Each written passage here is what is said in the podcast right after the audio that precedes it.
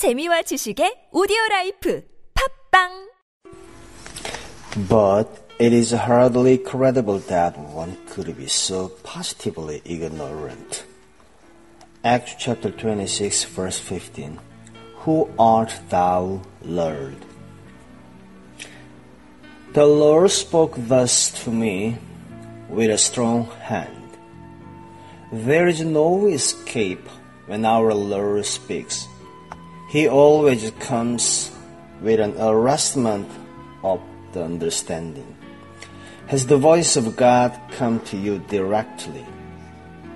If it has, you cannot mistake the intimate insistence with which, ha- with which it has spoken to you in the language you know best, not through your ears, but through your circumstances.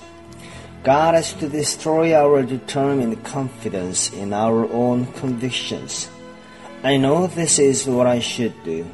And suddenly the voice of God speaks in a way that overwhelms us by revealing the depths of our ignorance.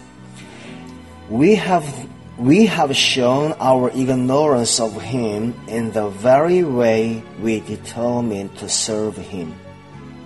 We serve Jesus in a spirit that is not His. We hurt Him by our advocacy for Him. We push His claims in the spirit of the devil. Our words sound all right, but our spirit is that of an enemy. He rebuked them and said, Ye know not what manner of spirit ye are of. The spirit of our Lord in an advocate of his is described in uh, 1 Corinthians chapter 13. Have I been persecuting Jesus by a jealous determination to serve him in my own way? If I feel I have done my duty and yet have hurt him in doing it, I may be sure it was not my duty because it has not fostered the meek and quiet spirit, but the spirit of self satisfaction. We imagine that whatever is unpleasant is our duty. Is that anything like the spirit of our Lord? I delight to do thy will, O my God.